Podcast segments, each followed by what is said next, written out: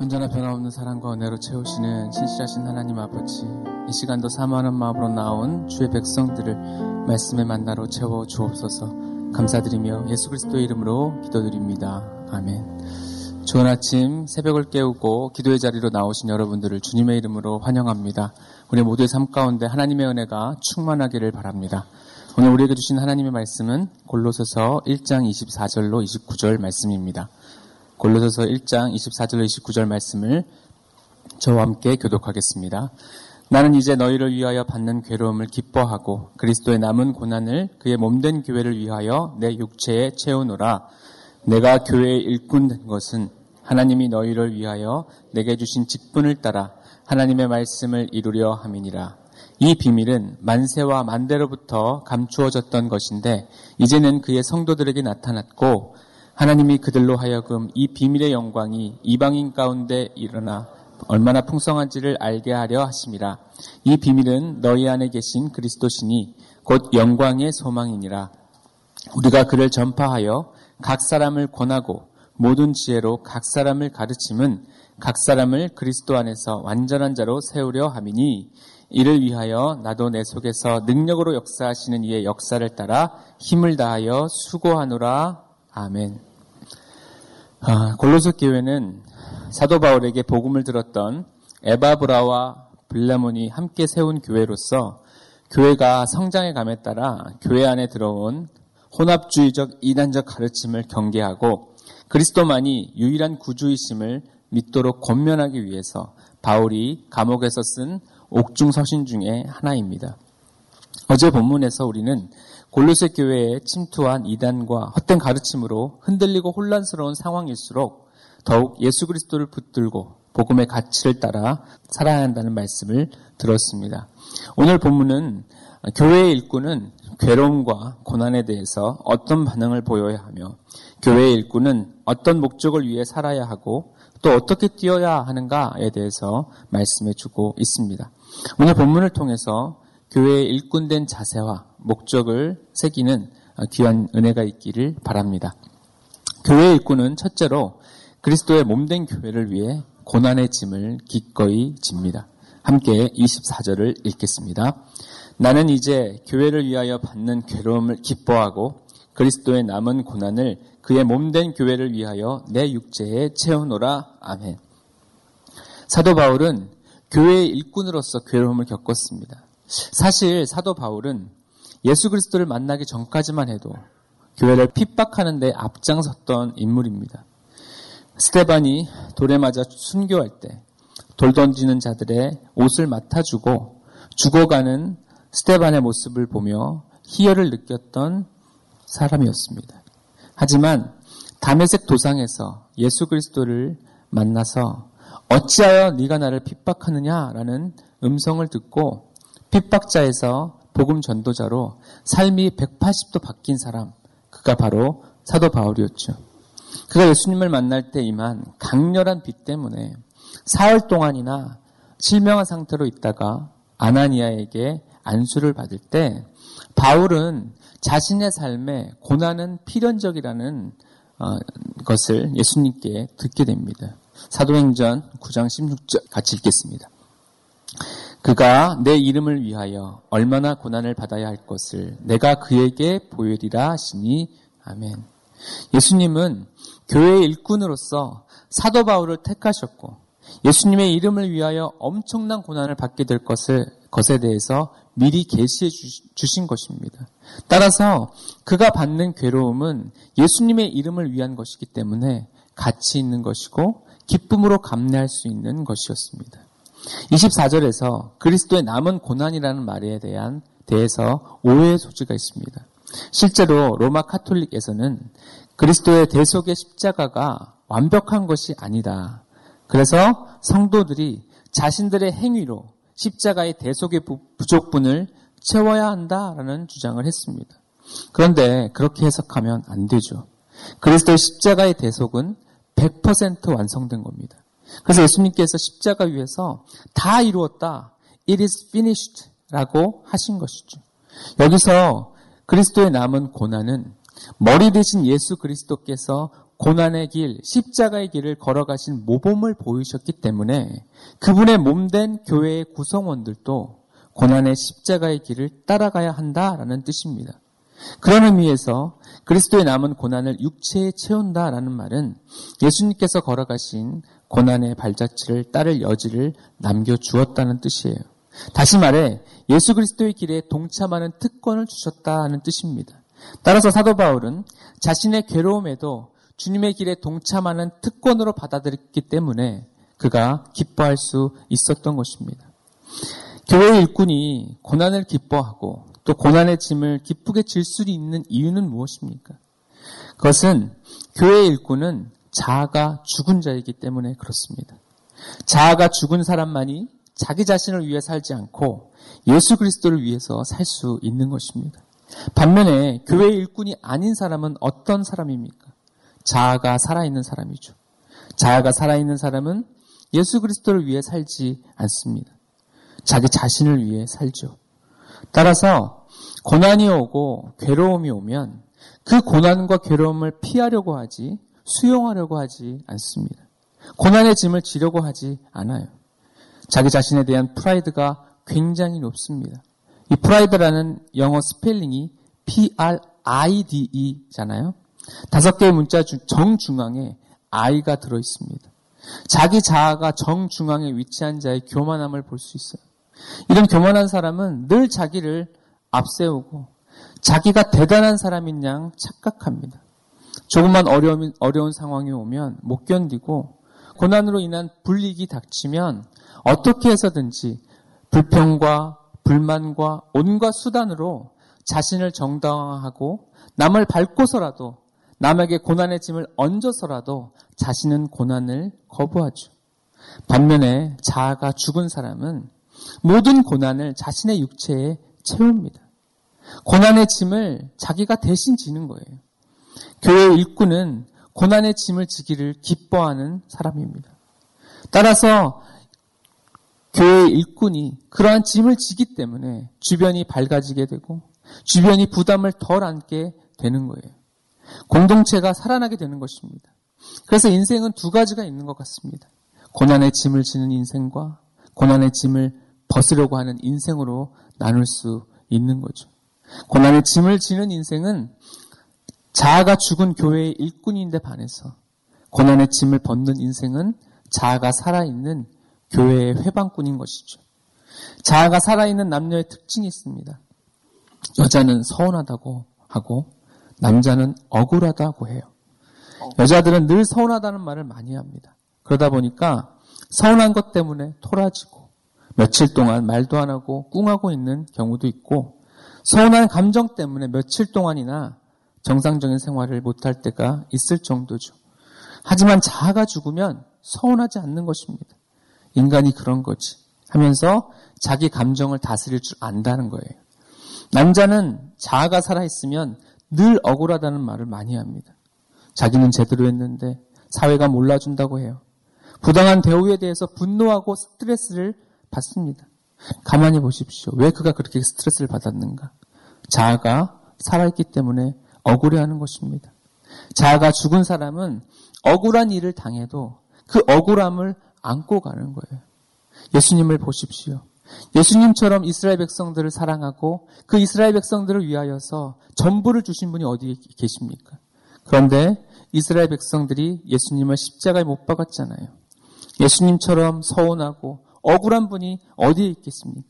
하지만 예수님은 그 서운함과 억울함이란 짐을 그냥 지고 가신 것이죠.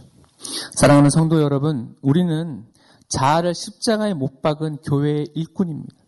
우리는 고난의 짐을 벗으려 하는 자들이 아니라 고난의 짐을 기꺼이 기쁨으로 지는 자들입니다. 서운하고 억울함을 안고 가지만 예수 그리스도께서 인류 구원의 길을 이루셨던 것처럼 우리도 서운하고 억울함의 짐을 지고 가지만 마지막에는 최종 승리를 주실 것이라는 것을 기대하는 자들이라는 거예요. 우리에게 맡겨진 고난의 십자가를 기쁨으로 지심으로써 하나님의 뜻을 이 땅 가운데 이루는 저와 여러분 되시기를 바랍니다. 그리스도의 몸된 교회의 일꾼은 둘째로 성숙한 성도로 세우기 위해 하나님의 말씀을 전합니다. 함께 25절을 읽겠습니다. 내가 교회의 일꾼 된 것은 하나님이 너희를 위하여 내게 주신 직분을 따라 하나님의 말씀을 이루려 함이니라. 아멘. 사도 바울에는 바울은 23절에서 자신을 복음의 일꾼이라고 지칭한 데 이어 25절에서는 교회의 일꾼이라고 합니다. 이 교회의 일꾼이라는 것은 하나님이 하나님의 백성들을 위하여서 자신에게 주신 소중한 직분이다라는 거예요. 그런데 이 직분은 목적이 있습니다. 교회 일꾼이라는 직분의 목적은 바로 하나님의 말씀을 이루는 것입니다. 당시 에바브로를 통해서 듣게 된 골로새 교회에 침투한 이단 사상들은 상당히 심각했습니다. 헬라 철학부터 시작해서 유대주의적인 요소가 있었고 복음을 곡해하고 예수 그리스도의 신성과 유일성을 흐리게 하는 이단들이 들어왔던 거예요. 이것은 하나님의 말씀으로만 척결될 수 있습니다. 바른 말씀을 따라서 왜 유대주의적인 율법 준수가 잘못된 것인지, 또한 영지주의적 혼합주의를 또한 이것을 경계하고 그리스도에 대한 확고한 신앙을 심어줄 필요성이 있었습니다. 그럴 때 이단적인 요소가 사라지고 하나님의 말씀이 이루어질 수 있는 것이죠. 그렇다면 하나님의 말씀은 구체적으로 무엇을 가리키는 것입니까? 우리 26절로 27절을 같이 읽겠습니다. 이 비밀은 만세와 만들어부터 감추어졌던 것인데 이제는 그의 성도들에게 나타났고 하나님이 그들로 하여금 이 비밀의 영광이 이방인 가운데 얼마나 풍성한지를 알게 하려 하심이라 이 비밀은 너희 안에 계신 그리스도시니 곧 영광의 소망이니라 아멘. 하나님의 말씀을 사도 바울은 비밀로 표현하고 있습니다. 왜 비밀로 지칭했느냐 하면 만세와 만대로부터 감추어졌던 것이기 때문입니다. 그것이 점점 드러나기 시작해서 하나님의 백성들, 즉 그의 성도들에게 나타나기에 이르렀다는 것입니다. 27절에 보니까 하나님이 성도들로 하여금 이 비밀의 영광이 이방인 가운데에도 얼마나 풍성한지를 알게 하려고 하셨다고 했습니다. 무슨 말이냐면 비밀의 영광이 1차적으로는 유대인들에게 먼저 열렸습니다. 아담의 범죄 이후로 여자의 후손이 뱀의 머리를 상하게 할 것이다라는 계시에서 시작해서 모세와 여러 선지자들을 통해서 예수 그리스도의 계시가 계속되었고 마침내 예수 그리스도가 오심으로써 메시아가 하나님 메시아를 통해서 하나님의 진정한 통치가 이루어진 것을 유대인들이 제일 먼저 경험했던 것입니다. 또한 예수님의 제자들은 모두 유대인들이었고 예수님은 유대 지역에서만 활동하셨어요. 하지만 점점 그 제자들을 통해서 비밀의 영광이 이방인에게도 퍼져나갔고 이방인과 유대인의 구분이 없을 정도로 풍성한 하나님의 은혜를 모두가 다 받을 수 있게 되었다는 것을 말하는 것입니다. 27절 후반절에 이 비밀은 무엇이라고 했습니까? 바로 너희 안에 계신 그리스도다라고 했습니다. 예수 그리스도께서 십자가에서 죽으셨을 때 성소와 지성소 사이에 있던 휘장이 위에서부터 아래로 찢어졌습니다. 지성소로 나아가는 길이 열렸고 이 길은 모든 인류에게 열린 구원의 길인 것이죠. 그렇다면 교회 일꾼의 사명은 무엇이겠습니까? 하나님의 말씀인 예수 그리스도라는 영광의 소망을 최대한 많은 사람에게 알리고 그 소망으로 살게 하는 것이죠. 함께 28절을 읽겠습니다. 우리가 그를 전파하여 각 사람을 권하고 모든 지혜로 각 사람을 가르침은 각 사람을 그리스도 안에서 완전한 자로 세우려 함이니 아멘.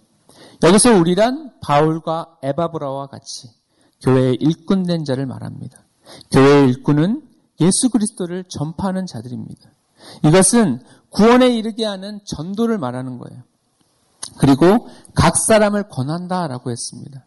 여기서 권한다는 말에는 바로잡는다, 책망한다는 뜻이 있어요. 골로새, 골로새 교회는 이단의 침투로 인해서 잘못된 가르침들이 자생하고 있었어요. 그런 잘못된 가르침에 대해서는 책망하고 바로 잡아야 했던 것입니다. 뿐만 아니라 우리가 신앙생활 하다 보면 말씀에 반하는, 반하는 잘못을 할 때가 있죠. 교만에 빠지기 쉽고 여전히 반복되는 죄를 짓기도 하고 또 죄로 발전할 수 있는 요소를 가질 때가 있습니다. 바로 그때 권함으로써 잘못된 길에서 돌아서게 하는 거예요. 단 우리가 누구에게 권면을 해서 도움을 주기 위해서는 두 가지가 선행되어야 됩니다. 하나는 사랑이 있어야 되고 두 번째는 반드시 온유와 공손함의 그릇에 담아 권면해야 되는 거예요. 사람은 사랑의 관계가 전제되지 않으면 어떤 조언을 조언도 진심으로 받아들이지 않습니다. 또한 사랑이 전제되어 있더라도 권면의 방식이 무례하고 거칠고 오만하면 권면이 효과가 없는 거예요. 영혼을 다루어야 하는 분들은 명심하시기 바랍니다. 권면은 사랑의 관계가 반드시 전제되어야 하고 온유와 공손의 그릇에 담아 전달, 전달해야 한다는 것을 말입니다. 그리고 권면 다음에는 가르침이 있어야 돼요. 가르침 앞에 있는 수식어를 보십시오. 모든 지혜로 가르쳐야 한다라고 했습니다. 책망을 통해서 회개가 이루어진 다음에는 모든 지혜를 동원해 하나님의 말씀에 대한 가르침으로 채워야 한다는 말씀입니다. 다시 말해 전조, 전도를 받은 사람이 책망으로 잘못을 회개하고 나면 모든 지혜로 가르침을 받고 그, 그, 그 가르침을 따라서 순종하며 나갈 때 각 사람이 그리스도 안에서 완전한 자로 세워진다는 것입니다. 28절에서 특이한 점은 각 사람이라는 단어가 세 번 권하고 가르치고 세운다는 단어 앞에 나오는 거예요. 성도를 세우기 위한 아비 된 바울의 어, 마음을 우리가 볼 수 있는 부분입니다. 골로새 교회에 침투한 이단 사상과 혼합 사상을 가진 이들과는 대조되는 부분이에요. 그들은 각 사람에 대한 마음이 없었습니다. 자신들만 비밀을 가지고 있다고 주장하고 함부로 성도들을 대하는 거만한 자들이었어요. 하지만 바울은 각 사람, 즉 한 사람 한 사람을 권하고 가르치려고 했기에 각 사람을 성숙한 자들로 세울 수 있었던 거죠. 이처럼 교회의 일꾼은 하나님의 말씀을 증거합니다. 자아가 죽은 교회의 일꾼은 사랑의 관계를 형성해서 온유와 경선, 공손의 그릇으로 권하며 잘못을 바로잡고 모든 지혜로 각 사람을 가르쳐서 완전한 자, 다시 말해 성숙한 자로 세우는 사명을 완수하는 것이죠. 자기를 증거하지 않고 예수를 증거하고 말씀을 증거하는 자가 바로 교회의 일꾼인 것입니다. 예수를 증거하고 하나님의 말씀을 증거하여 성숙한 자들을 세우는 교회의 일꾼이 되시기를 바랍니다. 마지막으로 교회의 일꾼은 세 번째로 성령을 따라 전심전력합니다. 우리 29절을 같이 읽도록 하겠습니다. 이를 위하여 나도 내 속에서 능력으로 역사하시는 이의 역사를 따라 힘을 다하여 수고하노라. 내 속에서 능력으로 역사하시는 이는 성령을 가리킵니다. 교회는 성령이 사라지면 무용지물입니다. 온갖 최첨단 기계와 컴퓨터들이 전기로 굴러가는데 전기가 없으면 그 모든 첨단 기기가 다 깡통에 불과한 것 아닙니까? 교회 사역에서 성령은 전기와 같은 거예요. 성령이 힘을 공급해 주시는 것이고 성령께서 능력으로 역사하실 때에만 우리가 주의 일을 감당할 수 있는 것입니다. 우리가 모든 모든 사역에 앞서서 성령의 임재를 구해야 하는 이유가 여기에 있는 거예요. 성령이 임재하셔서 성령이 주시는 힘이 있을 때에만 우리는 그 힘의 공급으로 모든 사역을 감당할 수 있는 것입니다. 혹시 내가 무기력하고 의욕이 없다면 혹시 성령께서 주신 힘이 없었던 것은 아닌지 점검해야 합니다. 성령이 힘을 주신다면 모든 사역은 그 힘으로 가능할 줄로 믿습니다. 성령은 힘을 주실 뿐만 아니라 방향도 알려주시죠. 사도 바울이 소아시아로 가려고 할 때 성령께서는 길을 막으시고 마게도냐인의 환상을 통해서 빌립보로 방향을 알려주셨지 않습니까? 성령께서 방향을 알려주셔야만 우리는 방향 찾는데 시간과 재능을 낭비하지 않아도 되는 거예요. 휴대폰도 보면 언제 배터리가 많이 소요, 소모됩니까? 신호를 못 잡을 때죠. 다시 말해 방향을 못 잡을 때 엄청난 에너지가 드는 거예요. 방향만 잡으면 그 다음부터는 정해진 방향으로 전심 전력으로 질주하면 되는 것입니다. 그래서 사도 바울은 성령의 능력을 공급받고 성령께서 주시, 주시는 또 성령께서 이끄시는 방향을 방향이 정해지고 나면 그 다음부터는 힘을 다하여 수고한다라고 말씀하고 있는 것입니다. 능력이라는 것 그리고 충성을 이제 X축과 Y축으로 나누면 네 개의 이제 면이 나오죠. 자, 능력도 없고 그리고 충성도 없는 자, 무기력하고 무능한 자입니다. 그리고 어, 아, 능력은 없지만 능력은 없지만 충성은 있는 자, 돌쇠죠. 그래서 부리기는 좋아도 무능하니까 잡일 외에는 시킬 수가 없어요. 또 능력은 정말 출중한데 그러나 충성이 없는 자, 배신자죠. 셋 중에 제일 나쁜 자입니다. 그 좋은 능력을 가지고 배신하는 데 사용하니까요. 이 세 가지 면은 다 주님이 원하시는 면이 아니에요. 주님은 능력도 있고 충성도 있는 그런 자를 원하십니다. 그가 바로 교회의 일꾼이라는 거예요. 교회의 일꾼은 성령의 임재를 간구합니다. 성령의 임재 없이는 어떤 사역도 불가하다는 것을 그가 깨닫기 때문에 그렇습니다. 성령께서 기름 부어 주셔야 하고 성령께서 방향을 정해 주셔야 하면 사역이 가능하다라는 것을 믿는 자예요. 만약 성령께서 방향을 알려 주시지 않으시면 우리는 그것을 기다려야 되는 거예요. 마치 사울이 사무엘이 안 오니까 자기가 제사를 지내버리듯이 하나님의 방향도 알지 못하면서 우리가 우리의 방향을 따라가면 사울처럼 낭패를 보게 되어 있는 거예요. 그리고 성령의 임재 속에서 성령의 방향을 알려주셨다면 이제는 내 능력을 가지고 내 충성을 가지고 힘을 다하여서 뛰어야 하는 것입니다. 마리아가 예수님께 자신의 전부인 향후 병까, 병까 지 깨가면서 모든 향유를 부었듯이 주를 위해서 올인해야 하는 것입니다. 주의 몸된 교회를 위해서 게으르지 말고 주저하지 말고 힘을 다하여 수고하는 저와 여러분 되시기를 바랍니다.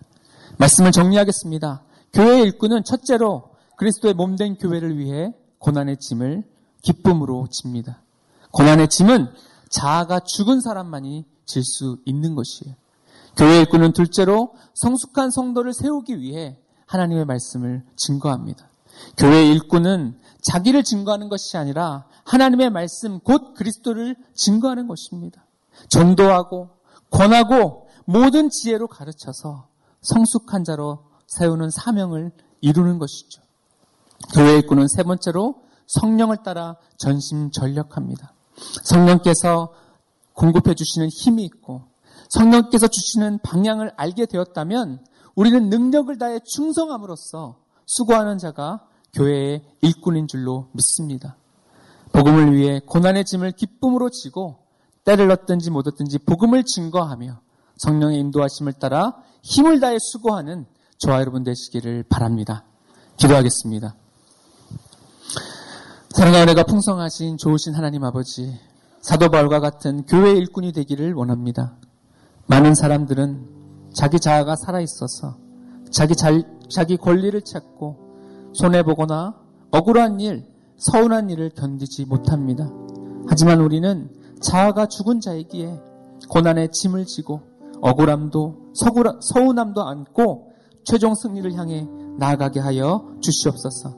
감추었던 비밀이 예수 그리스도라고 했습니다. 그리스도로 인해서 이방인인 우리들이 그리스도의 은혜의 풍성함 안에 거한 줄로 믿습니다. 이 풍성한 은혜의 수, 수, 자로서 이 복음을 때를 얻든지 못 얻든지 증거하게 하여 주시옵소서. 성령님 날개 독수리 날개 치며 올라간 같은 새 힘을 공급하여 주시옵소서. 우리가 나아가야 할 방향을 알려 주시옵소서. 주님께서 주시는 힘으로 주님께서 알려 주시는 방향으로 힘을 다해 수고하는 삶을 살게 하여 주시옵소서. 감사드리며 예수 그리스도의 이름으로 기도드립니다.